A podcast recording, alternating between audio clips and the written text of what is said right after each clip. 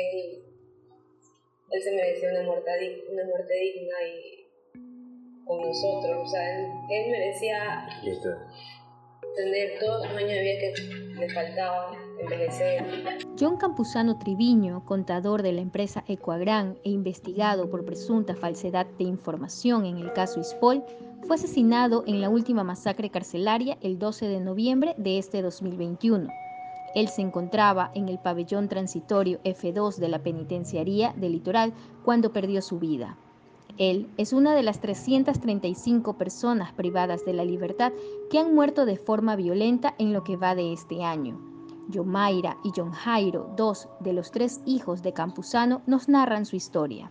Bueno, este, mi papá se encontraba ahí no porque tenía una, sentencia en firme, sino se encontraba ahí por prisión preventiva dentro de un proceso este, muy mediático que es el caso ISPOL, donde hay mucha presión política mi papá se encontraba bajo prisión preventiva, este, interpuesta, solicitada por el fiscal Víctor Hugo González, la Fiscalía Octava de Fe Pública, debido a que existiría, según él, posibilidades de que mi papá se pueda no comparecer en el proceso más adelante, ¿no? Entonces por eso solicitan prisión preventiva.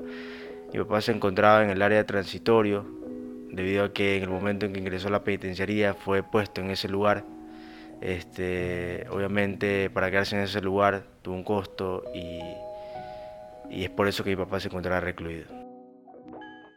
O sea, él se encargaba de la parte contable, pero de esas como inversiones que hacían eh, o soportes que daban a nivel de la bolsa de valores, ¿él también se encargaba de eso o, qué conocen ustedes de eso? Este, el problema aquí en este proceso es que los fondos que son fondos públicos, fondos del Estado, que le dieron a la compañía Ecuadran, ¿verdad? A través de la bolsa de valores, el mercado de valores. este, hay un contrato para eso. Y esos valores tenían que ser destinados a un fin específico. Todo este proceso se origina debido a que esos valores no fueron determinados a ese fin en específico que está establecido en el contrato. Y ahí es donde están las irregularidades. Dentro de la contabilidad de Ecuadran, con respecto a esos fondos que ingresaban a la compañía, el contador tiene que registrar y a su vez tiene que registrar a dónde van a ir y para qué se utilizaron. La superintendencia de compañías, gracias a la contabilidad, porque está en la contabilidad, determinó que esos fondos no fueron utilizados para lo que se había establecido en el contrato, sino para otras cosas. Fueron destinados a otras, a otras cuentas, no conforme a lo establecido en el contrato, sino este, a otras cosas.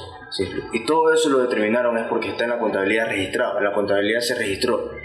Y ahí consta que esos fondos públicos no fueron destinados para lo cual lo solicitaron y lo cual se está establecido en el contrato. Y esos registros son los que hace mi papá. Eh, ¿Cómo fue su detención? Eso fue el primero de septiembre, ¿no? Del año pasado. sí, ¿Qué estaban haciendo? No, fue de este año. De este año, sí. el 30 de agosto allanaron la casa a las 5 de la mañana todos nosotros durmiendo, este, entraron golpeando, o sea, golpeando la puerta, gritando John Campuzano. Creo que estaban a tal punto que estuvieron, o sea, si no hubiese estado a la ventana y la llave ahí puesta en la puerta, creo que lo hubiese, hubiese la puerta derrumbado. Mi mamá fue la primera en recibir la sorpresa. O sea, eran todos encapuzados con armas, así. Mi mamá asustada, se vieron, nos abrieron las puertas de los cuartos, que bajemos. Yo tengo una bebé de un año. Y yo les dije, digo, tengo mi bebé, está dormida. Me dice, no, no importa, baje, baje, baje, baje. Como que fuéramos unos total delincuentes, se puede decir. Alrededor de 15 personas con cuerpo fiscal, cuerpo policial, encapuchados, lo de las policías, ¿no? Y algunos policías oficiales, alrededor de 15 personas. O sea, bastante gente. Bastante gente para una persona de tercera edad, de 57 años de edad, que no tiene absolutamente nada que ver. Ustedes apelaron eso, ¿verdad? Apelamos la prisión preventiva, sí. Pero eh, hubo cuántos diferimientos. Creo que dos veces este, se dieron nuevas fechas para poder eh, tener la audiencia de Hubieron tres fechas de audiencia. Y las tres fueron suspendidas. Una fue porque no sentaron la fecha, que eso fue para... El 30. eso fue el 30 de agosto. No, de, pues septiembre. de septiembre, perdón, sí. 30 de septiembre, la otra fue el 12 de octubre y la última fue el... 21 de octubre. 21 de octubre. Y bueno, una fue porque no sentaron la fecha. La segunda fue porque el, un juez, que llama, el apellido es Marfetán, eh, estaba de vacaciones. Y la segunda, la tercera fecha, porque el mismo juez el mismo juez se excusó diciendo de que un, su esposa era familiar de Enrique Wilson. No podía conocer la causa por la señora. ¿Era familiar de quién? De Enrique Wilson, el que El gerente general de la. Eh, ¿Cuándo fue con ustedes la última vez que hablaron? Yo que me iba a imaginar el día viernes que estaba hablando con él, que se iba a hacer la, la última conversación con él. Y ese día, más que nada, estuvimos hablando de cómo iba su caso, todos los retrasos, inconsistencias que había en el mismo, para que él pueda regresar a casa. Y, y más que nada, eso también lo llenaba de mucha angustia, mucha preocupación. No saber que realmente qué está pasando, por qué ocurrían todos estos retrasos, inconsistencias en el proceso. Realmente algo sorprendente que tres audiencias se hayan suspendido. Nunca se podido dar. Y durante dos semanas estuvimos solicitando que pongan fecha rápido, que por favor pongan fecha. Mi papá falleció el día sábado. Y una vez fallecido mi papá, este día lunes recién ponen fecha. Después de 27 días que debieron haberlo hecho, en un día pudieron hacer lo que no quisieron hacer en los 27 días.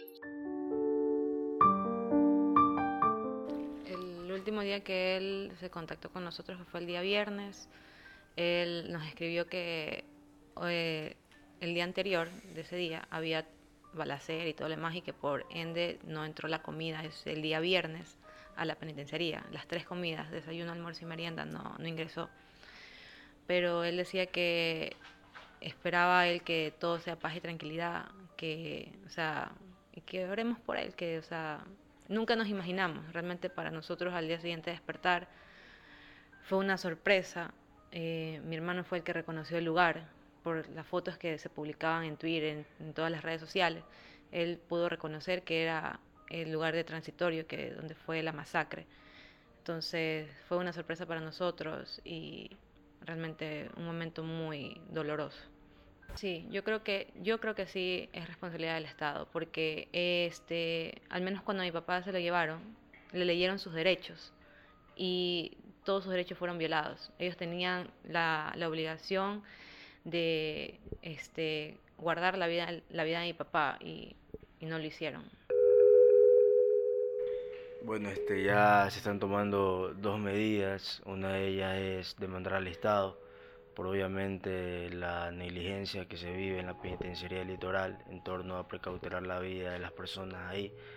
Y otra es una demanda en la Corte Interamericana de Derechos Humanos, donde se están haciendo las diligencias pertinentes. Otra cosa que buscamos es que limpiar el nombre de mi papá. Mi papá en un proceso como ya lo mencioné, un proceso mediático grande, como es el caso Ispol, estaba siendo involucrado, siendo él un contador de una compañía, mientras que los representantes legales no estaban siendo procesados en, este proceso.